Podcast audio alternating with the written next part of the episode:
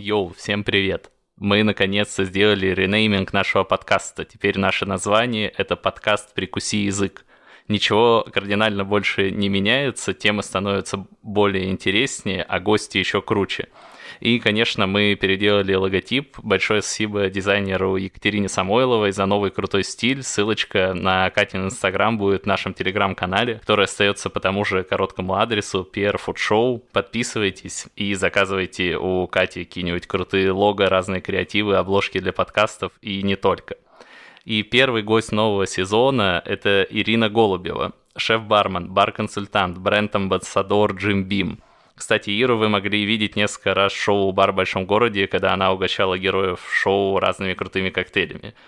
Ира, привет. Привет. Даша, привет. Да, друзья, привет. Ира, небольшой близ, чтобы познакомить э, наших слушателей с тобой. Сколько лет ты в барной индустрии? Примерно около 13. А какими проектами, реализованными тобой, ты гордишься больше всего? Больше всего Москва — это антикварный бутик и бар. Это моя душа и любовь, который просто с открытия соблюдает все то, что нужно, все как мы запланировали, концепция выдерживается, персонал не меняется. Это просто дико редко в Москве. Также из э, того, что это было прям полностью моим олицетворением, душой и телом, и всем вообще и мыслями, это Санта Спирита, которая, к сожалению, недавно закрылась, но мы там э, работали около четырех с половиной лет. Вот, что тоже очень редко для Москвы, учитывая, что место имиджевое, некоммерческое, без единого контракта, без привязки к брендам. То есть это было просто вот когда мне отдали четыре стены, сказали, делай все, что ты хочешь, и, и,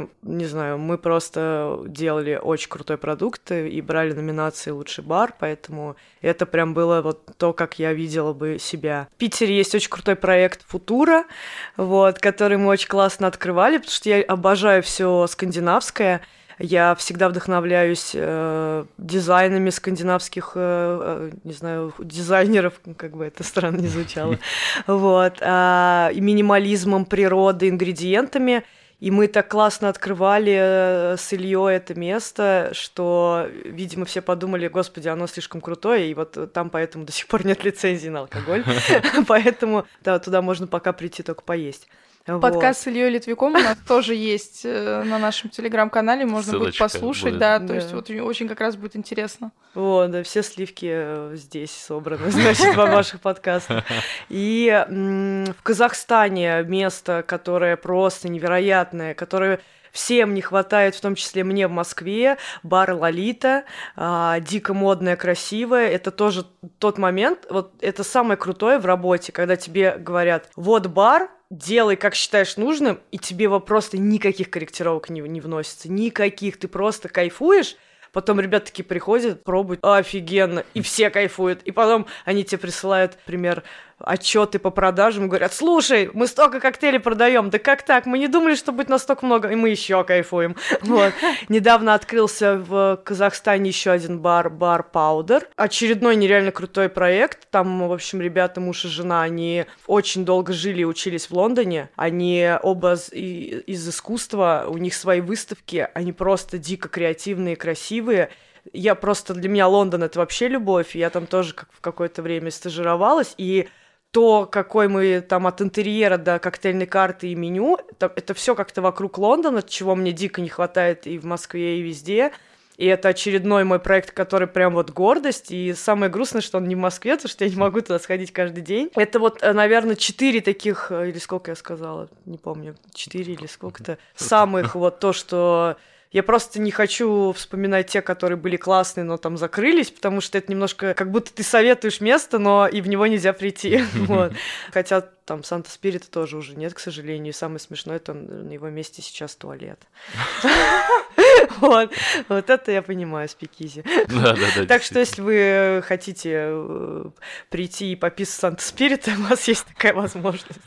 А почему в Казахстане два? Как тебя находили? Или... Это на самом деле дико классная история, такая на уровне, не знаю, мне кажется, кино. Я приезжала с гастролями в Казахстан, и там никогда не была. Там есть очень крутое место, афиш ресторан, где работает наш, собственно, крутой повар из Москвы в прошлом, Саша Порошенков, который, собственно, возглавлял кухню в Саксона Пароль. Я стажировался много в мишленских ресторанах, работал в Нью-Йорке и где только там не проходил стажировки. Его пригласили как совладельца уже, то есть это полностью, там он не просто работает на кухне, а это как бы его наполовину ресторан. Он открывает ресторан. В Казахстане, в Алмате очень маленькая конкуренция. Ресторан модный, красивый, с крутой кухней, с он э, на втором этаже делает огромный себе шеф-тейбл, где mm. готовит гастроужины сезонные, привозит постоянно крутых поваров. Вот у них реально каждый месяц либо кто-то в баре, либо кто-то на кухне. Причем там от Японии до, там, не знаю, хоть сегодня японец, завтра француз, послезавтра там, ну, то есть, в общем, у них mm-hmm. постоянно гастроли.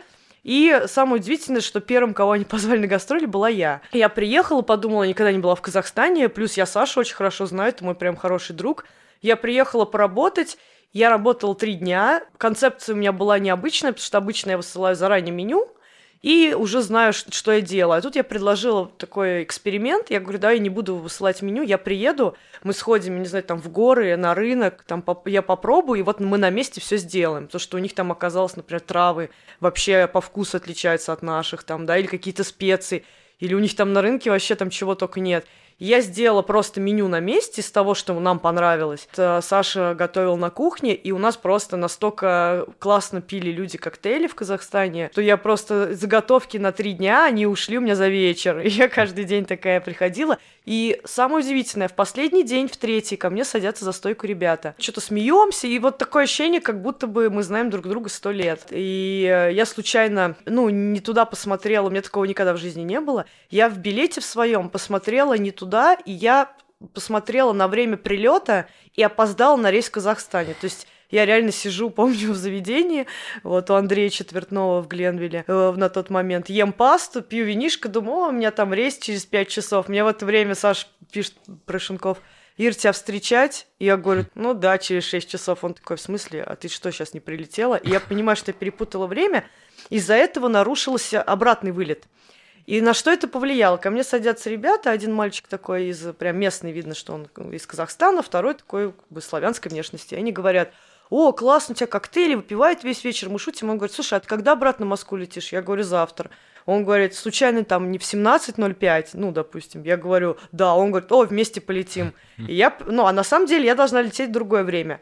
Что дальше происходит? Им нравятся мои напитки. Мы летим с этим мальчиком э, в Москву вместе, это 5, 5 часов перелет.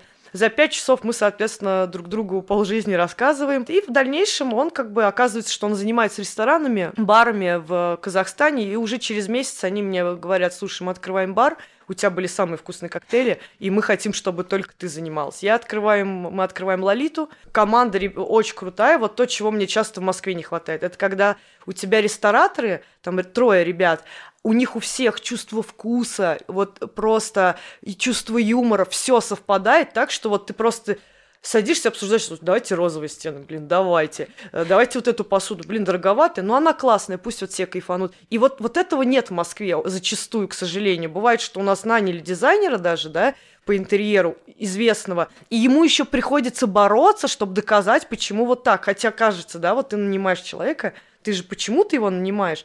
А там вот просто все вот так. И мы открываем Лолита, она взрывает. То есть это не так, что я запустила. Я постоянно езжу, обновляем э, коктейльное меню, мы постоянно общаемся, у нас есть свои чаты. Ну, то есть, и для меня вот это вот гест бартендинг в Казахстане, он прям стал каким-то таким вот, э, ну, новой дорогой. То есть, я никогда не думала, что я в Казахстане так буду часто и это столько делать. И мы постоянно как-то вот новые проекты обсуждаем.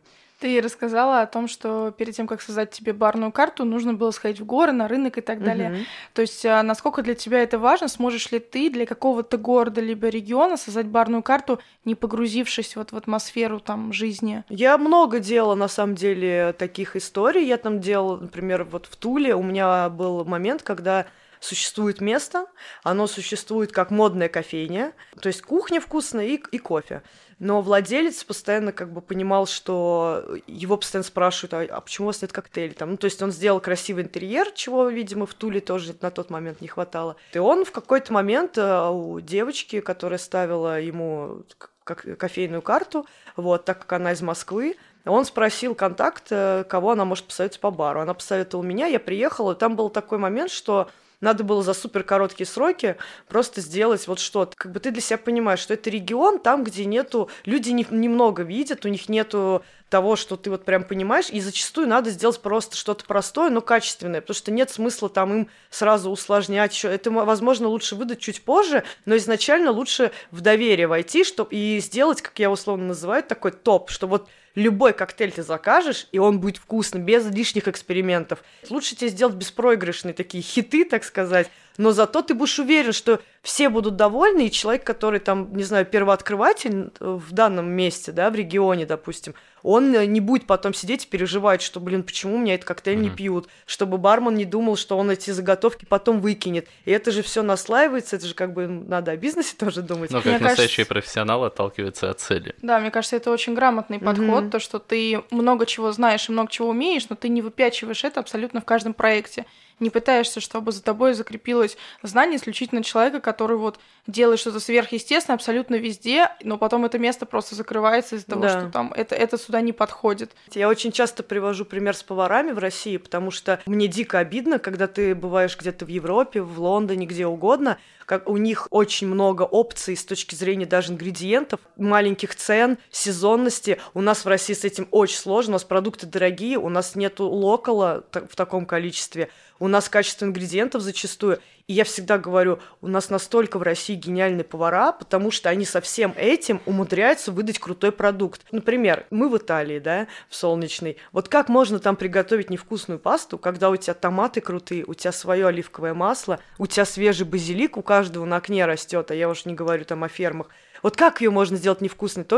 Другое дело, когда там в Москве, да, повара просто, у нас постоянно холодно, три месяца тепла, нет своего ничего, и они умудряются выдавать шедевры, когда ты иногда идешь в мишленовский ресторан, а потом вспоминаешь какой-нибудь ресторан в Москве, ты думаешь, господи, да у нас намного круче, ну правда, ну, ну вот так. Или это подобно меню постному. Вот когда начинается Великий пост, у тебя очень ограничен список продуктов. И вот когда подходят к повару и говорят, сделай постное меню. Вот это для меня момент профессионализма, когда ты адаптирован под что-то. Это так же, как ты приезжаешь в регион, да, открывать бар, и многие бармены там начинают выпендриваться. Ой, да у вас там такого вермута нет, у вас это, то все. Блин, ну вот ты крутой, если ты сделаешь из того, что есть. Легче всего взять вот весь самый там сок, и, и так любой как бы и дома может. А ты попробуй вот и как бы, как говорит мой друг Артем Перук, э, совладелец бара Эль Капитас, из говна и досок. Вот mm-hmm. ну, попробуй сделать. Ну, правда, мне кажется, профессионал как раз в этом.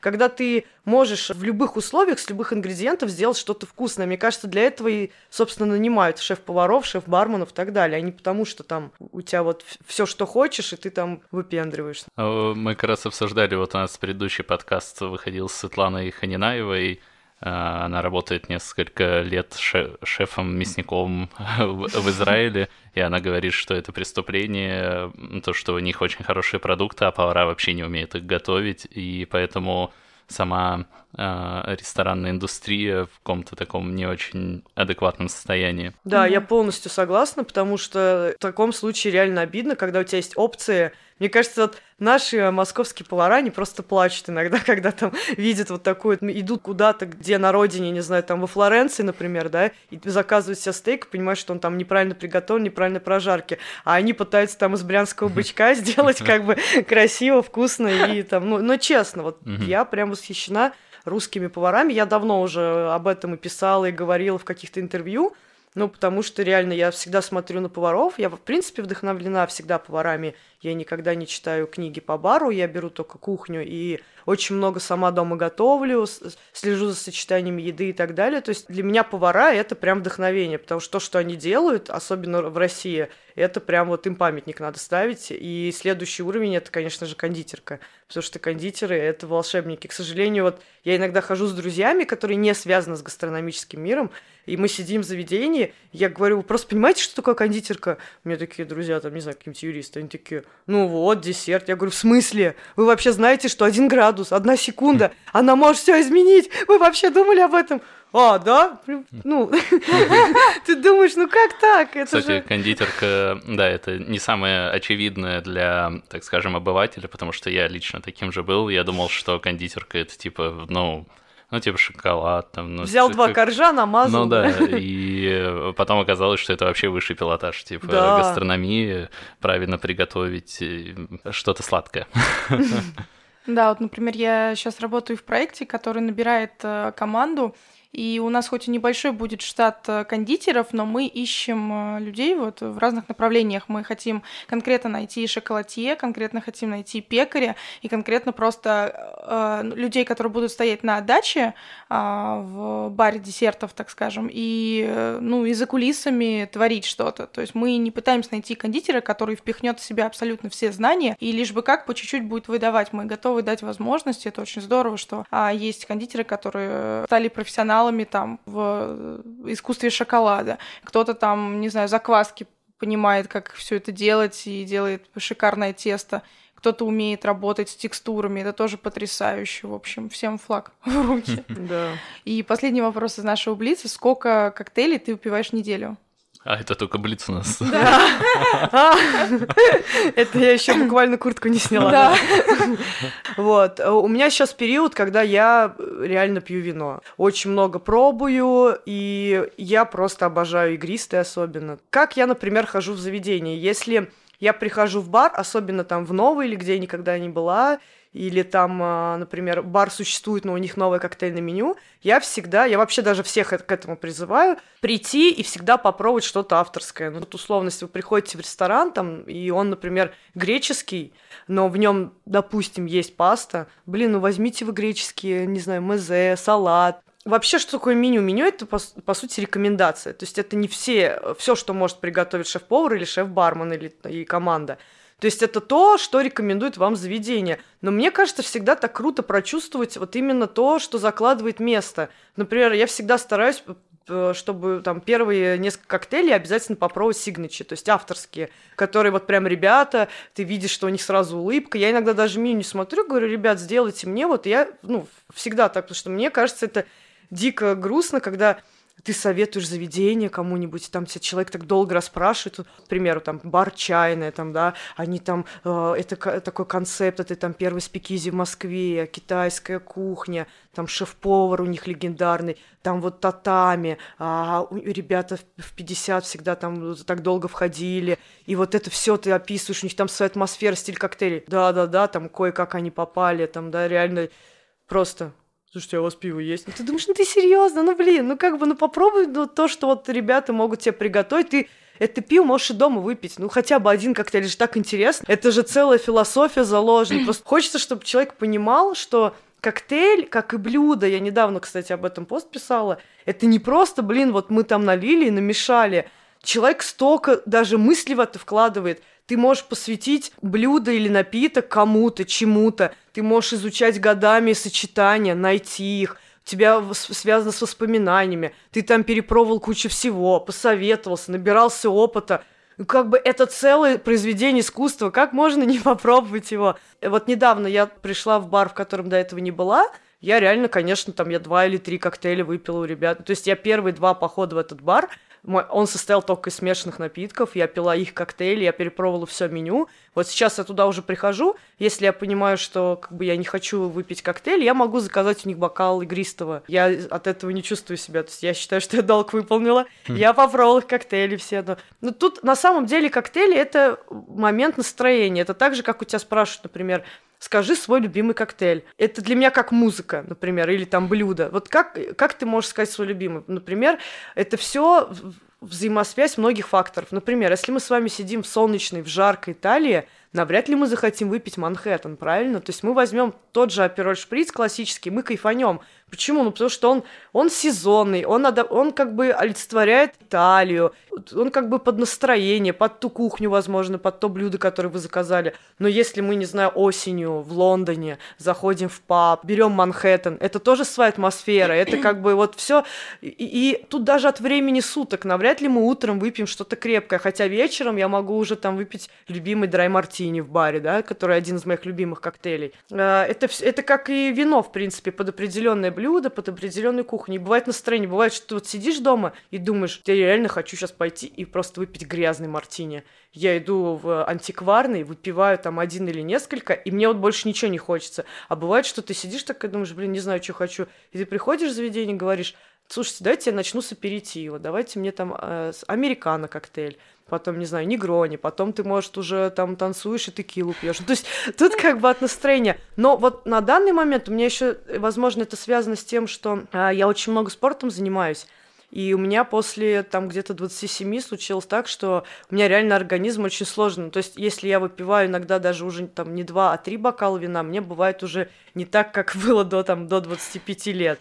И мне потом такой день становится, ты и на работе чуть менее продуктивный, и как бы... Так, и, это, и... видимо, у всех, у меня ровно такое же началось, кстати, поэтому я перестаю пить вино. Тут на самом деле важно что? Это вот сейчас как призыв реально. Ходите в хорошие места, где качественная кухня и э, коктейли. Почему? Потому что вам будет всегда хорошо, потому что ребята в таких местах, вот прямо если это коктейльный бар, они подходят тщательно к всему, э, к выбору ингредиентов, к выбору алкоголя, к тому, как вам посоветовать, к чему сочетать и так далее, потому что сейчас реально ребята настолько профессионально, у нас очень, у нас как бы все коктейльные бары, я считаю, в Москве, ну и в Санкт-Петербурге, вообще в России очень сейчас развивается коктейльная культура, реально настолько профессионально ребята работают. Я не раз слышала, как человек, заказывая напиток, они просто говорят, слушайте, а давайте, э, то есть они не говорят, мы вам не сделаем они говорят, а может быть вам вот в эту лучше сторону, и прям начинают общаться и говорить, потому что вы сейчас пили вот до этого вот это,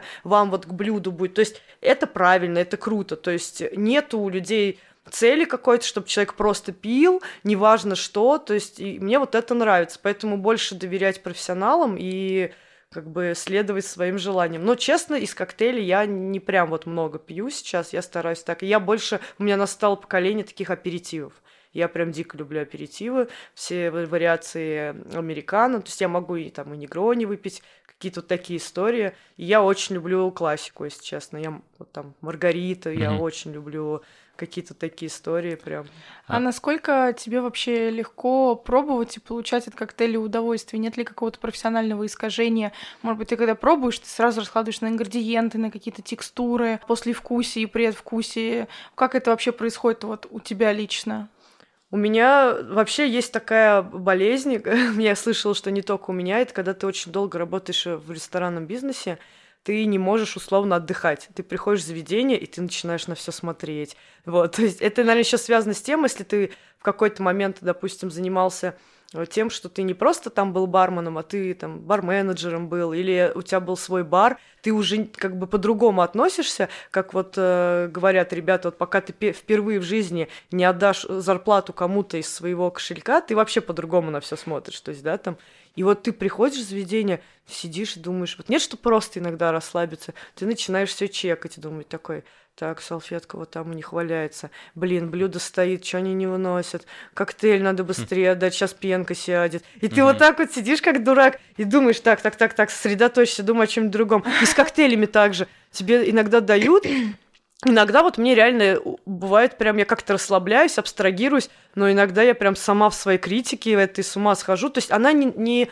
основана на том, что я буду сидеть и думать, блин, вот, конечно, намешали, ну и бармен. А я больше в своих каких-то мыслях. Это какое-то как будто бесконечное саморазвитие. То есть ты, например, берешь коктейль авторский и думаешь, интересно, классный аперитив. Но вот здесь, конечно, да, ну вот они вот это вот сюда добавили, а вот а, а в итоге интересно. То есть в общем, ты реально... Расслабиться ну, тяжеловато все таки Ну, но я как бы, да, то есть ты постоянно ну, в мозгу что-то вот крутишь. В этом плане легче, когда ты просто вино взял, ты реально там пьешь его, и уже такой, а вот все, что связано с смешанными напитками, ты все равно анализируешь, выводы какие-то делаешь, что-то для себя открываешь. Это тоже круто, потому что есть такое правило у меня лично, чем больше ты пробуешь, тем больше ты узнаешь. Но те бармены, которые... Вот для меня самое странное, что есть, это когда я слышу от бармена, я вообще не пью.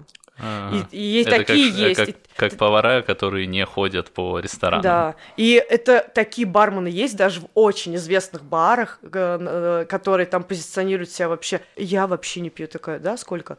Ну, 8 лет я пью только чай. Я про себя думаю, чувак, вот как ты можешь mm-hmm. кому-то сделать напиток? Так ты даже, ну то есть как твой рецепт работает? Это так же, как там, не знаю, почему люди, которые много путешествуют, они быстрее как-то все, потому что ты же в путешествии тоже, ты пробуешь кухню, ты смотришь, ты пробуешь напитки, архитектуру, искусство, то есть э, культуру, и ты, и ты быстрее развиваешься. Вот, ну, просто даже если взять самых успешных там, не знаю, дизайнеров интерьера, э, просто вот даже сейчас абстрагироваться от нашей темы, они постоянно путешествуют, и они все берут, по сути, оттуда, ну, все вдохновение, там, о боже, это камень из Скандинавии, он напоминает мне стол, там, и вот они реально, я, я просто очень слежу, там, интервью э, за всякими дизайнерами, архитекторами, они постоянно, у них все вдохновение это либо там люди, воспоминания, там какие-то путешествия. И также у барменов с поварами, мне кажется, очень важно смотреть, даже если у тебя нет опции поехать, ну, изучай как бы, да, свою сферу, читай книги, слушай подкасты.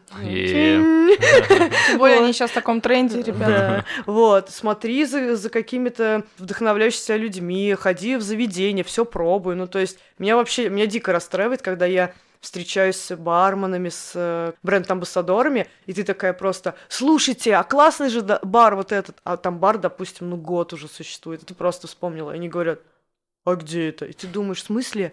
Ты, блин, работаешь в индустрии, ну как так? Это ж как вот в спорте, ты не можешь добиться успеха, если не будешь тренироваться. Тренировки — это как бы постоянное какое-то действие. То есть ты либо стоишь на месте, либо ты развиваешься. И для меня вот это, конечно... Расскажи, пожалуйста, какие существуют конкурсы всероссийские или всемирные для барменов? Что дает, если ты занимаешь э, вот первые места и участвовала ли ты в каких-нибудь? У меня как раз все, в принципе, мне кажется, что мой переломный момент э, в лучшую сторону и вся карьера началась с конкурсов. Я всегда всех призываю в них участвовать и объясню почему. Я работала барменом обычным много лет, и э, то есть я там мне не доверяли делать коктейли, там мое мнение было никому не интересно, что и понятно. Я очень хотела путешествовать. Денег у меня категорически не было, у меня была очень маленькая зарплата, такая, которую ты вот отдал за съемную там комнату, и у тебя остается еще столько денег, что ты думаешь, мне типа хватит поесть на полмесяца, или там, э, не знаю, и все на этом, а что делать остальное? Вот, ну вот так вот. То есть как бы опции поехать куда-то вообще не было. И я долго думала, я обратила внимание, что, в принципе, участие в конкурсах, как правило, за победу ты получаешь э, поездку. Поездку на дистиллерию, либо еще куда-то. И я просто задумалась, думаю, блин, это же классная возможность. Э, во-первых, то, что ты можешь путешествовать. А во-вторых, в чем самое крутое преимущество конкурсов? Почему вот я еще считаю, что в них надо участвовать, даже если ты не выигрываешь? Потому что конкурс дает тебе право показать вот все, что ты хочешь. То есть у тебя нет по факту глобальных ограничений. Например, э, если ты работаешь в баре, и даже тебя, э, ты, например, барменеджер, у тебя есть возможность сделать меню, и ты такой, вау, типа, я могу сделать свое коктейльное меню. У тебя сразу ряд ограничений. Первое, ты всегда думаешь, ну, если ты хороший барменеджер, ты должен думать о себестоимости. Mm-hmm. То есть ты такой думаешь, вау, вот бы ананасовый коктейль сделать. Ты такой, нет, слишком дорого. Вот, типа, ну, то есть, ну, это факт. Ну, то есть, как бы ты ты не можешь использовать часть ингредиентов, часть, они сезонные, то есть ты не можешь взять, потому что там через месяц это уже будет не актуально. Если у твоего заведения есть какой-то контракт с кем-то, ты, не, ты должен обязательно вот использовать этот продукт, а не другой, или этот бренд, а ты, может быть, хочешь на том. И плюс ты зачастую, это очень творческий момент конкурсы, что я все детство всегда участвовала в каких-то там студосень, КВН, еще что-то, и мне, возможно, отчасти еще этого не хватало. Тут я смотрю конкурс, например, у тебя есть условия какие-то обычные, то есть обычно это делать на базе какого-то бренда, но вот все, что ты делаешь с точки зрения напитка и того, как ты его представляешь, тут у тебя свобода. И вот тут ты как раз можешь развиваться. Потому что, во-первых, про что будет твой коктейль? У тебя ты можешь хоть чему посвятить. Я не знаю, своему соседу, а, режиссеру, а, зданию какому-нибудь. Ну, то есть стране. Тут вообще у тебя полет фантазии. Соответственно, пока ты в процессе самого конкурса, ты уже развиваешься. Потому что ты что-то думаешь, а, ты что-то делаешь ты продумываешь, какой у тебя бокал, как сочетаются ингредиенты, изучаешь историю этого бренда, потому что так бы, вот я обычный пример своим бармену приводила. Вот ты стоишь сейчас на работе, ты, ты не пойдешь резко, не заставишь себя придумать новый напиток, изучить про бренд, что-то почитать, о чем-то подумать. Ты просто стоишь. Если у тебя выходной, ты, не знаю, полежишь, почилишь, встретишься с друзьями, побухаешь и все на этом. То есть это как внешний мотиватор. Да, тут ты берешь, получаешь доп. информацию, ты думаешь, ты придумаешь коктейль, потом ты ходишь, ну, это я так делала, продумываешь декорации, какую-то музыку, какой-то наряд, про что это, изучаешь историю, все. И, в общем, я начала участвовать в конкурсах. Первый у меня был вообще... Я была очень в себе неуверенная. Я переживала. Я работала в баре, где было два чемпиона ворд-класса. Помню, я приношу свой коктейль, прошу ребят попробовать, и они мне такие говорят, слушай, если ты будешь участвовать в конкурсе, пожалуйста, не говори, что ты из нашего бара, потому что, как бы, ну, э, и, типа, давай это и это. Я думаю, блин, наверное, я их опозорю. Но меня это так разозлило, я думаю, ну все, я, блин, вам назло сейчас выиграю. Я пошла, поучаствовала, заняла второе место. Но для меня это было удивление. И я, э, мне процесс понравился, я подумала, все, мне нужно это продолжать делать. Я стала идти участвовать во всех конкурсах подряд, и случилось так, что я просто стала все выигрывать. Вот хм. просто. Про меня даже некоторые бармены э, приходили и говорили, блин, хотел тут на такой-то конкурс податься, потом увидел тебя в списке, подумал, ну нафиг, все равно Голубев все выиграет. И, да, и и потом я втянулась, потому что когда ты едешь в путешествие, ты, во-первых, как бы понимаешь, ну то есть победа это же как бы не то, что ты такой типа, о, я крутой, а ты, во-первых, понимаешь, что значит ты что-то ну правильно делаешь, а, ты кайфуешь от результата, потом тебя везут там на дистиллерию, это сопровождается это всегда там крутой отель, потому что если тебя везет алкогольная компания куда-то, то есть, ну, я ездила, в принципе, почти со всеми алкогольными компаниями, которые есть в России, потому что я, ну, выигрывала разные конкурсы что обычно это прям такой классный люкс. Тебя привозят, тебя крутой отель. Тебе просто выдают такую программку, и ты такой знаешь, так, здесь завтрак, здесь за мной заедут, здесь мы поедем в дистиллерию, тут у нас ужин, там мишленовский ресторан, э, там мишленовский повар для нас что-то сервирует, потом нас развлекут вот здесь, потом поедем сюда. Несколько дней просто все по красоте, возвращаешься и такой думаешь, так, что у нас еще по конкурсам? Это дико круто. Я считаю, что вот благодаря конкурсам я, в принципе, настолько в себе выработала вот это вот... У меня, вот для меня сейчас коктейльное меню — это, наверное, самое простое. Вот когда ко мне обращаются, говорят, нам надо сделать бар. Просто с нуля. Вот мы открываем заведение, мы хотим, чтобы ты занялась консалтингом. Для меня меню — это вообще это вопрос вот прям иногда даже 10 минут просто. Я уже настолько там понимаю, как что под данное заведение. Там самое сложное — это, там, не знаю, персонал, ну, понятно. Но на самом деле раньше, когда я просто была обычным барменом до конкурсов, я стояла и смотрела на коктейли, думала, как их вообще придумать? Мне было настолько страшно, я настолько стеснялась. Для меня страх в конкурсах был не в том, что как бы там как я буду разговаривать, а просто типа, неужели это фигня? Будет ее кто-то попробует, и, и после этого мне еще надо смотреть на этого человека. Это же какая-то полная ерунда, но мне так казалось. То есть и я потом начала участвовать, я поняла, э, что самое удовольствие то еще про что твои напитки, потому что я стала реализовывать свои интересы и хобби через призму напитка. Например, я всегда увлекалась парфюмерией, потому что парфюмеры похожи на бартендеров. Они берут несколько а, каких-то ингредиентов, смешивают их, закладывают в эту кучу философии, продумывают, почему они сочетаются, почему нет. Вокруг э, у парфюмеров у них всегда вся информация. Ну, я сейчас беру таких каких-то нишевых парфюмеров, там, которые используют свежий ингредиент, еще что-то там, какие-то самые крутые истории. Они, как правило, хранятся все, все это в секрете. Они закладывают туда кучу философии. Э, когда ты читаешь описание некоторых парфюмов, ты просто думаешь, как так вообще? Это же просто, казалось бы, ингредиент. Они его так описывают, что ты сидишь, думаешь, господи, ну просто и хочешь пойти этот парфюм сразу купить. И я, например, участвовала в конкурсе Лиле, это французский винный аперитив. А, я подумала, вот у меня прекрасное хобби, фра- э, парфюм. Парфюм, как бы это Франция, ну, все всегда знают. И я просто сделала выступление, которое, можно сказать, сенсори. Это когда раскрываешь все э, органы чувств, у тебя работают все пять.